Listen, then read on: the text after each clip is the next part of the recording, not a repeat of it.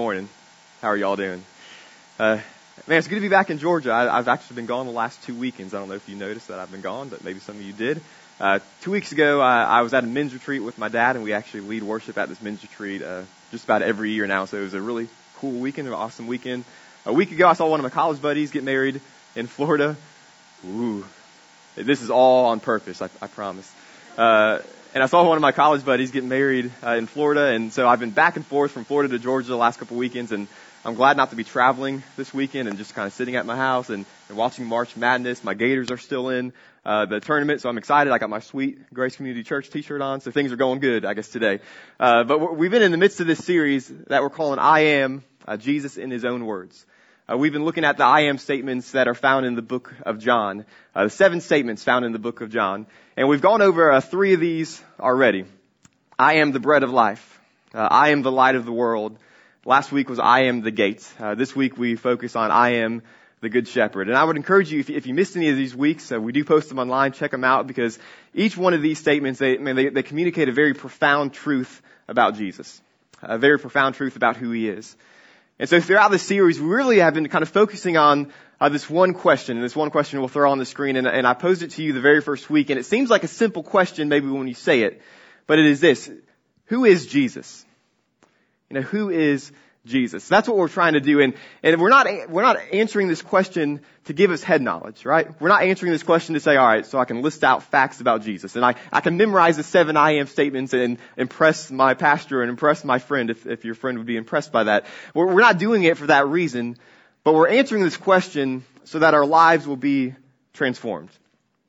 You see, if we study these statements, if we memorize these things, if we memorize I am statements, they mean nothing if our lives are not transformed. You see, each truth, I think, is transformational.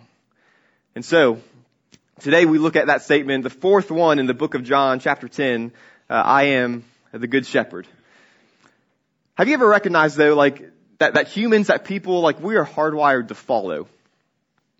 Have you recognized that? Like, we are pretty much hardwired to follow. I mean, take, take a baby. From the moment they're born, like, and they're, they can't kind of comprehend too much stuff yet, but, but you go a couple months and, and what happens if you like, you stick your tongue out at, at the baby? If they're old enough, they'll, they'll stick their tongue right back out at you, right? Uh, if you open your mouth, the baby will open its mouth right back out at you. It's kind of funny to me because I see some parents sometimes and, and they really get annoyed by their kids. You know why? Because they're imitating you. Have you, have you ever thought about that? Like, like, like, I'm sorry, but, but, but, but kids, they imitate their parents, right? Like you grow up imitating your parents. You follow your mom and dad. And as you get older, like that kind of expands, right? Like the people that you follow expands. And so maybe you start following one of your best friends. And maybe you start following an older cousin or, or maybe another adult or someone in your life. And we all have these people that we follow as we grow up. For me, the person that I wanted to follow, the person that was kind of my role model is my cousin Luke. This picture says it all. It really does. You can, you can see, like, you can just see my, I'm the, the little one. Uh, you can see my face, man. Uh, Luke was about four years older than me, so he's always taller, and, and I kind of almost caught up to him at this point. But, but he was my role model. I wanted to do everything that Luke did. So Luke got a, a skater haircut, and I think that actually might be the skater haircut right there. I'm not too sure, but do you all know what a skater haircut is? Some of y'all might know. All right, this is, this is essentially a bowl cut but even better. Right? And you you might say like, how can you make a bowl cut even greater? Well, this is what you do. You do a bowl cut and then you shave it underneath. And so like, we called it the skater haircut. I didn't even skate. But I got this skater haircut and I guess when you could skate and your hair would move all over the place and it was super cool. But I got a skater haircut because Luke did.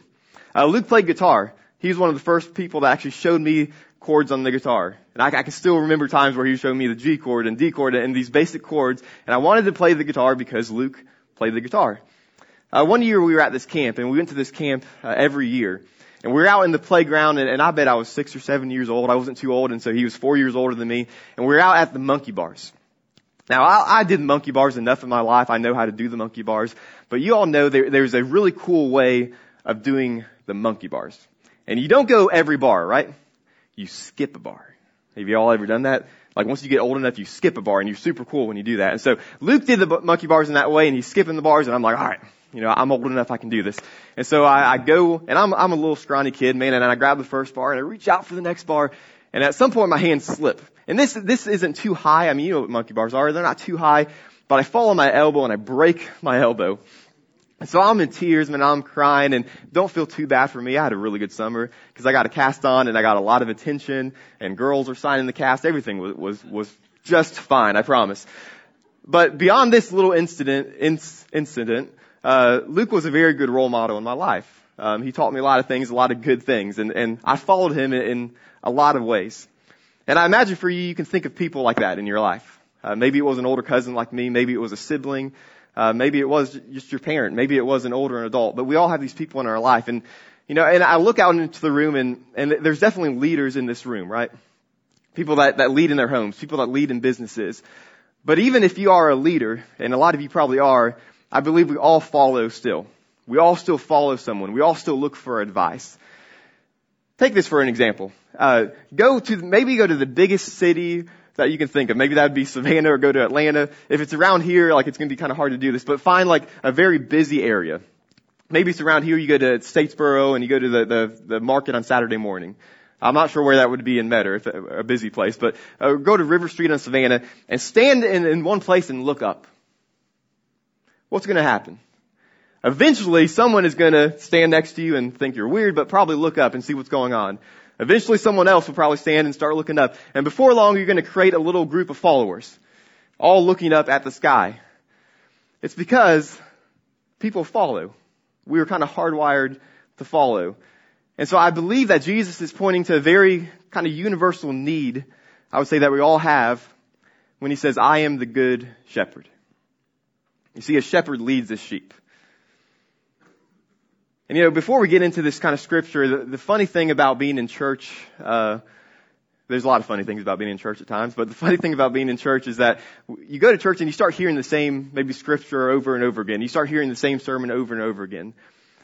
And I, I've heard a lot of sermons on the Good Shepherd. And a lot of them, they focus on this one idea, and you've heard it before. If you've been in church, if you're brand new, you probably haven't heard it, but it, it is that sheep are dumb. You've heard this, right?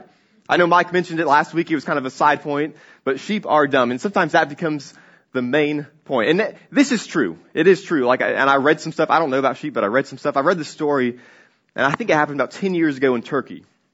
There was this herd of 1,500 sheep. I don't know if you've heard the story before. It was wild though. And one of the sheep actually goes over the edge of a cliff.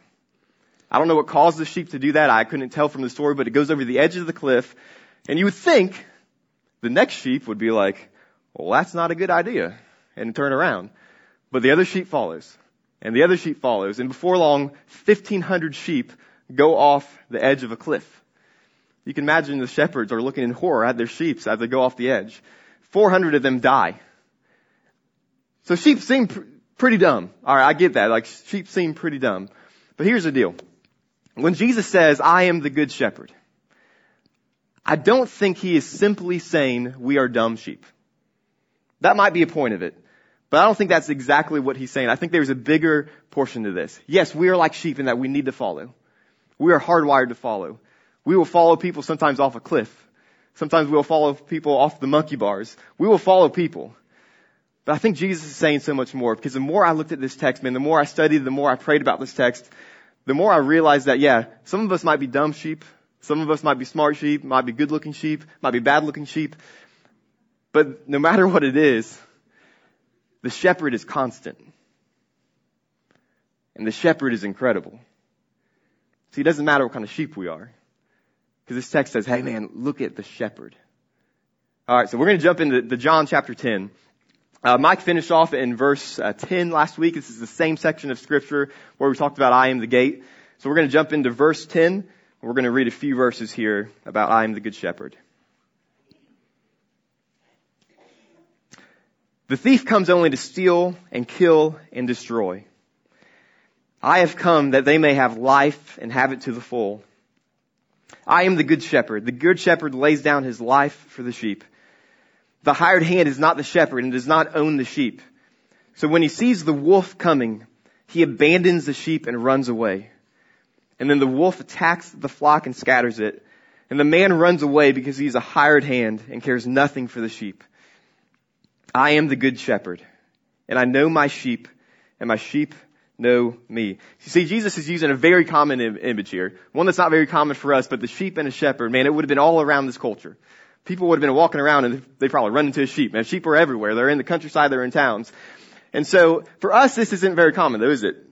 Very few of you probably actually deal with sheep. Do, I mean, does anyone actually have sheep? I'm curious. Nobody. Okay. Oh, what? All right. Two people. Awesome. All right. So you, this will be really good for you. But the rest of y'all, we don't deal with sheep.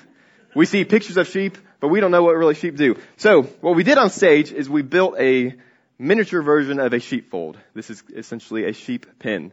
Because this is the image that would be in the minds of these people uh, back in this time. And so then you got to imagine that we couldn't build build it to scale because it would fill up about this whole room, and the walls would be really high, and these would be built out of rocks. And so you got to use your imagination here because it's in cinder blocks. I get that, but this is a miniature version of a sheepfold. And so the idea here is that sheep uh, at, at night the shepherd would lead the sheep into the fold, and this would be their protection for the night.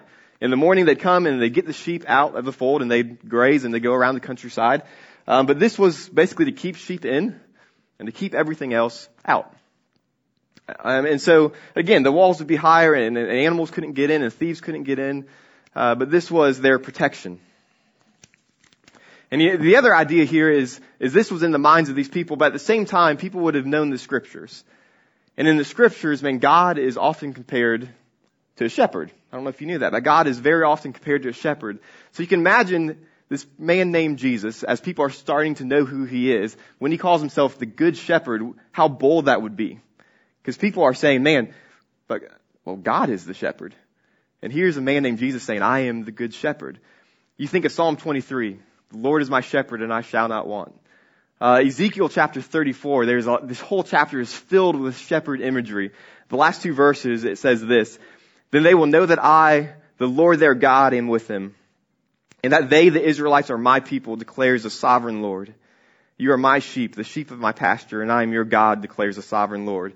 And so you're working with two things here, and this is the point, is you're working with this, this very common image that would have been around the culture, this idea of the sheepfold, the sheep, the shepherd, and you're working with this idea in the scripture that God is compared to a shepherd. And so all that's going on in the minds of the people as Jesus is saying these words that I am the good shepherd. So let's jump back into these verses. Verse 11. Jesus says again, I am the good shepherd. And the good shepherd does what? He lays down his life for the sheep. And so this is a big statement, as I said.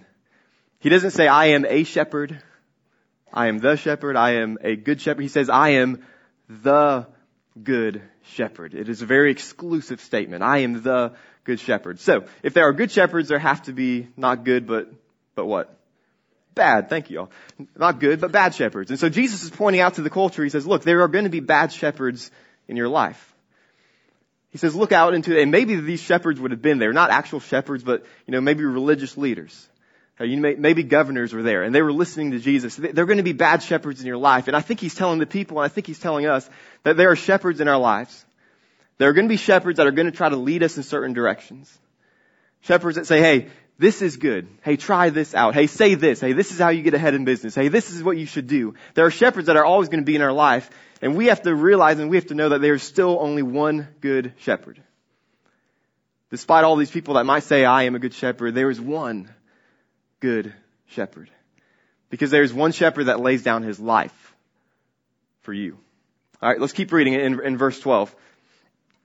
Uh, the hired hand is not the shepherd and does not own the sheep. So when he sees the wolf coming, he abandons the sheep and runs away. And then the wolf attacks the flock and scatters it. And the man runs away because he's a hired hand and cares nothing for the sheep. So you can imagine this hired hand, right? A hired hand, the shepherd kind of hires this guy and he's going to protect the sheep. You know, he's going to protect the sheep and, and here comes a wolf. And I'm picturing like something nasty, man, like, like teeth coming out and like blood dripping down and like you think the hair sticking out in the back of his neck. Like this is a wolf. What's a hired hand gonna do? Right this way, Mr. Wolf, right? right come on in here and, and I got a delicious lamb chop right in the back picked out just for you. A hired hand doesn't care. They don't care about the sheep. Like some, some of you own a business, right? I know some of y'all do. Some of you own a business and, and I picture this. When you hire someone, do they care as much about the business as you do? Not at all, man. The business represents your passion. It represents maybe everything you've invested into this business. It represents the way that you support your family. A hired hand is not the same thing. Uh, those of you who have kids, I, I imagine it kind of works this way. Imagine when you're hiring a babysitter or, or daycare. I bet that's tough. Because, I mean, and I know you all, you, you parents, like, you would lay down your life for your kid. You all would. And so it's hard, I'm, I imagine, to leave your kid with someone else thinking, if worst came to worst, would this person lay down their life for my kid? You see, hired hands are different. And here's the cool thing, man. Jesus says, I'm not a hired hand. He says, I am the real deal, man. I am the shepherd. And so here's the scene, man, when, when the wolf is coming, and I think the wolf here, it says the wolf, again, right? Not a wolf, but it says the wolf. And I believe this is Satan, this is the evil one, this is death, this is sin. When Jesus says, when the wolf comes, man, I don't move. And he's almost inviting the wolf in. He's like, come on, wolf, you know? I'll punch out your teeth if I need to. Come on, wolf, bring it in. And you see, the wolf is nothing. The wolf is nothing to the shepherd. You see, when Jesus died 2,000 years ago, when he laid down his life, he beat the wolf. You see, he beat sin. He beat death. The wolf is nothing to the good shepherd. Let's keep reading in verse 14. Jesus says again, he says, I am the good shepherd.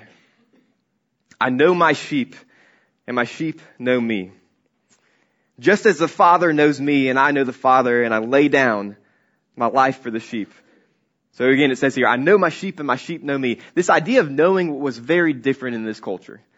You know, when we know something, what do we say? Like we know somebody on Facebook or, or, or we know this fact or, or, we know math. For this man, for Hebrew and for this culture, like it, it was a very close kind of intimate relationship. And so take the idea of maybe you read in the Bible where it says, you know, Adam knew his wife Eve and bore a son, and maybe you're thinking like he, he definitely did a little bit know more than know his wife, right? And, and you're kind of thinking because that is because in this culture knowing was very close. It was an intimate relationship, and it might have been in marriage, but it might have been also in a close kind of friendship. And so when he says the shepherd knows his sheep, it is a close relationship. In the, in the Eastern culture, the shepherds today, they still know their sheep. A lot of them actually know sheep by name. So they can call sheep by name out and they, they know their tendencies. They know if, if a sheep is going to be lazy. They know if a sheep is going to uh, be prone to wander. They know these things about their sheep. Uh, my great grandpa, he was a, a farmer and I guess you, you could call him a shepherd too because he had some sheep. And, uh, they lived in Illinois and, and I called my dad this week because I, I knew that and I was kind of asking him for some stories. And, and so my dad told me that when, when my dad was little, this would be his grandpa, my great grandpa, uh, he would go out kind of into the, the farm area and he'd put on my great grandpa's hat. He put on his hat and he put on his overalls. He tried to look exactly like my great grandpa as much as he could. He said he would go out into the field and he'd call out the sheep, sheep, sheep, sheep. I think it was something like, I don't know if that was true, but, but sheep, sheep, sheep. You can imagine a great grandpa sounding like that, right? And he would call out the sheep and, and the, and the sheep, he said they would be, you know, they'd be they call it chewing your cud, I guess. They'd be, they'd be eating the grass and they'd look up and they'd go back down. They wouldn't even budge. He said he tried it all the time. He tried to be like his grandpa. He said, but his grandpa would go out, my great grandpa, he'd go out with his hat and his overalls. Sheep, sheep, I don't know. Sheep, sheep, he'd call out the sheep. And the sheep would look up and they'd come running. You see, the shepherd knows his sheep. And the sheep know the shepherd. See, Jesus says, I know my sheep. Uh, he's saying he knows us. God knows us. God knows our tendencies. He knows if we're prone to wander. He knows if we are lazy. He knows what sets us off. He knows what makes, makes us angry. Here's the scary part. He knows our thoughts. Uh, he knows maybe the things that you've never told anyone that you've done. Jesus says, I know my sheep. My father knows them. And while that can be a scary thought, as I was looking at that, I'm like, gosh, that's scary. That Jesus kind of Hebrew knows us. He knows us that well. What does it say the shepherd does? He knows us that well. He knows everything that we've done, and yet he lays down his life for us. Shoo-wee. Now let's keep reading. I have other sheep that are not of this sheep pen. I must bring them also. They too will listen to my voice and there shall be one flock and one shepherd. And the reason my Father loves me is that I lay down my life only to take it up again. And no one takes it from me, but I lay it down of my own accord. I have authority to lay it down and authority to take it up again. This command I received from my Father. And this is an amazing part here where he says, I'm trying to bring all the sheep in. And this is the part where he's saying, hey, I don't care what kind of sheep you are. I don't care if you're a dumb sheep or a smart sheep. I don't care if your wool is just amazing looking or not amazing looking. I don't care if you're a clean sheep or a dirty sheep. I don't care. And this is the part where he says, hey, it's not just for the Jews, it's for the Gentiles. That's us. It's not just for slave, it's for, for free. It's not just for, for males, for female, man. It, I don't care what kind of sheep you are. And this is the amazing part because if you're looking at your life and you're thinking, man, I don't know if he welcomes me into the fold. I don't know if he's welcomed me into this. Jesus says, hey, come on in, man. But, you don't know what I've done. Come on in. You don't know, look at my life. My life is, come on in. Jesus is calling us into the fold. Uh, some of you know, and this might be new information for, for some of you, uh, Sarah and I were expecting a baby uh, come July. So it's out there. If you didn't know already, it's out there now. Um, but thank you. Was that Mike? I was, I was like, Who? yeah, okay, thank you. Um, I did a lot to make it happen.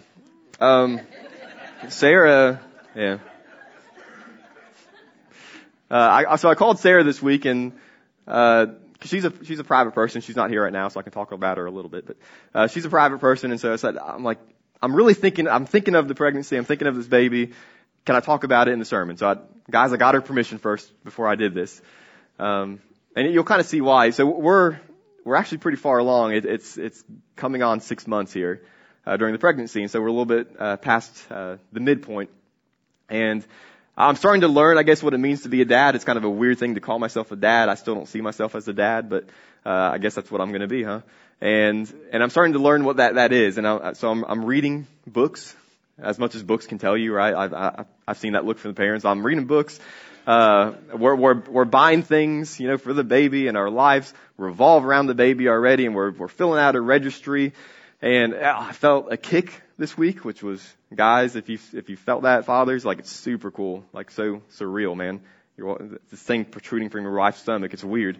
Um, and it felt really like I'm like, I, I guess there's something in there, right? Um, so that was really real. Uh, but it's cool because I'm, I'm getting to know, I'm, we're getting to know our child. Uh, and, and, the ultrasounds are such an amazing thing. Like, man, I, I can't imagine, you know, years ago when we didn't have ultrasounds and you, need, you can even look at your, so it's, it's such a weird thing. Uh, but you're seeing your baby grow. And our, and our baby's pretty big right now. Right now it's measuring big, so it's a big baby and it, and it looks like it has long legs. Is that picture up there yet? Okay, let's keep it up there. Alright. So you can actually see, um, our baby actually sucking its thumb, which is really weird. This was about, about a month ago. And it kind of, you can't see it there, but it looks like, uh, he or she has long legs, which will be like his or her mother. Um, and uh, it, it really is an amazing thing. We're, we're not finding out the gender. That's going to be a surprise, actually, so don't ask. Uh, and we're not revealing names, so so don't ask. Uh, but we're picking all this stuff out, uh, and we're getting to know our child, and, and it's cool because as you get to know your baby, uh, you, you start to fall more in love with your baby. And it's not even here yet, but it, it's it's a super amazing thing. Um, the other part of this is, is, is that having a baby is a sacrifice. And, and I kind of knew that, man, and we, you know, obviously Sarah and I talk about it, and, you know, you sacrifice a lot of things. Uh, you, you sacrifice money. uh, you sacrifice vacations. Uh, you sacrifice things that maybe you'd like to buy and now you can't buy because the baby gets them instead. Uh, you sacrifice a lot of things. My wife is sacrificing a lot, just even being pregnant. And I told her the other day, I'm just like, I don't feel like I'm doing a lot, you know? Like she's doing everything right now, and it's, it's it's I wish I could kind of take a little bit of it, but that's that's the way it is. And so she's sacrificing a lot of comfort, of back pain, and and physically, like things are changing, and it's it's a huge sacrifice. Uh, those of you who have actually kids that are now born, I've heard from you. You sacrifice sleep. Uh, you sacrifice maybe even friendships to a point of like you can't hang out with maybe the people that you'd like to because you're you're spending time with your baby. You sacrifice a lot. Um, and I'm starting starting to realize that, and I know I'll learn a lot more in the coming months. Uh, but despite like all the sacrifices there are, like I tell you all, like I, I can't wait. Like I can't wait. Um, like I love my baby already, and it's almost here. And I've heard from some parents, and it's funny because I, I tell them, I'm like, when we tell them, you know, we're, we're, we're having a baby, they, they say about the same thing every time. And it's, it's, hey, congratulations, your life is over. like almost verbatim, man. It's, it's funny. And, uh, after that, they usually laugh and they're just like, ah, well, you know, but, but it's worth it. Most of them say that. Unless they're really tired at that point. They're like, no, it's not worth it. Uh, but most of them say it's, it's worth it. Um, and it's funny to me because it's, that kind of love is just kind of weird, man. It's, it's, it's the only type of love that I think is like that in, in this world. This, this helpless baby that we love so much that we were willing to essentially die for. And I, when I was looking at this love that the Good Shepherd has for us, like that is the image that kept on coming to mind as I was studying the scripture. You know, the, the Good Shepherd loves us in that way. Maybe in a love that's greater than that, a love like a parent does for his child. And I, I believe Jesus kind of is looking at us and, and maybe in the same way saying, you know, if, you know, if, if I, if I love you in that way, if I love you like that, I know what it's going to take. And maybe he's looking at us and saying, I, I know I'm going to have to give up a lot. I know, I know I'm going to have to die. You know, I, I think he says the same thing. I think he says, but you know what? It's worth it giving up everything, it, it's, it's worth it. You see, the love that the Good Shepherd has for us is, is love that maybe compares to that type of love, but it's, it's almost an unworldly type of love. See, the Good Shepherd knows us intimately, is calling us into the fold and loves us. You might have been looking at the sheepfold this whole time, and maybe some of you have been thinking, where's the gate? You know, where's the door? What keeps the wolf from coming in? Uh, here's how these things would actually be built though. They, they would be built, you know, without a door, without a gate. And you know, Mike talked about I am the gate last week, and the thing is, you have to understand the Good Shepherd before you understand this image. But these sheepfold, they'd be built in the middle of the countryside, and the sheep would come in at night. And instead of there actually being a gate, the Good Shepherd would truly lay down his life. You know how, like, how crazy that is? Like, between everything happening in the world, everything going on outside, the good shepherd became the gates. And you, and you saw about, about five times there where the good shepherd says, and I put it in red there in the scripture, I lay down my life for the sheep. See, people would have seen that. The shepherd truly lays down his life for the sheep.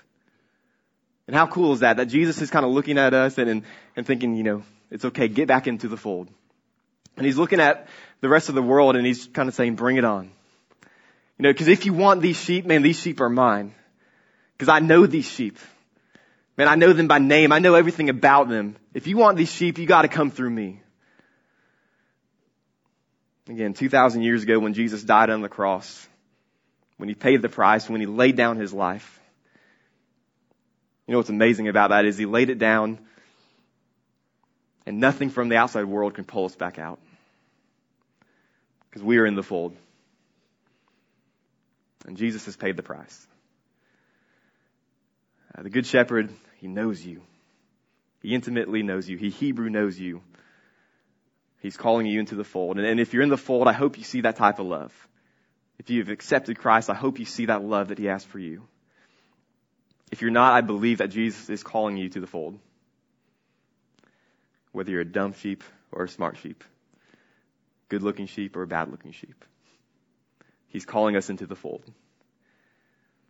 Uh, we're going to finish with Psalm 23. It's maybe that was in your mind as we're going through this. It was in my mind as I was, I was studying this this week.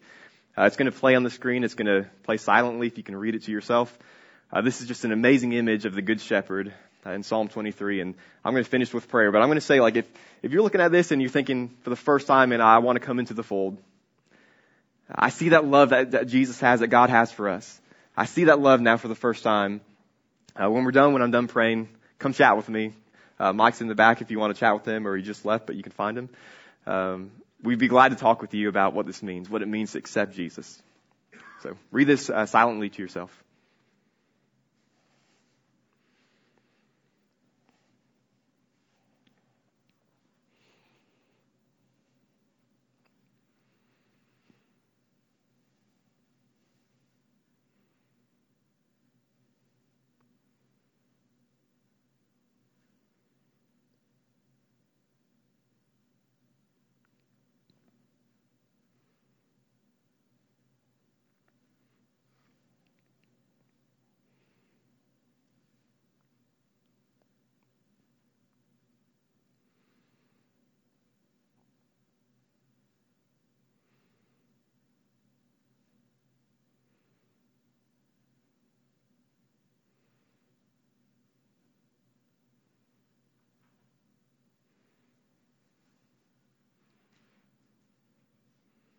Uh, Father God, we, we thank you for your son.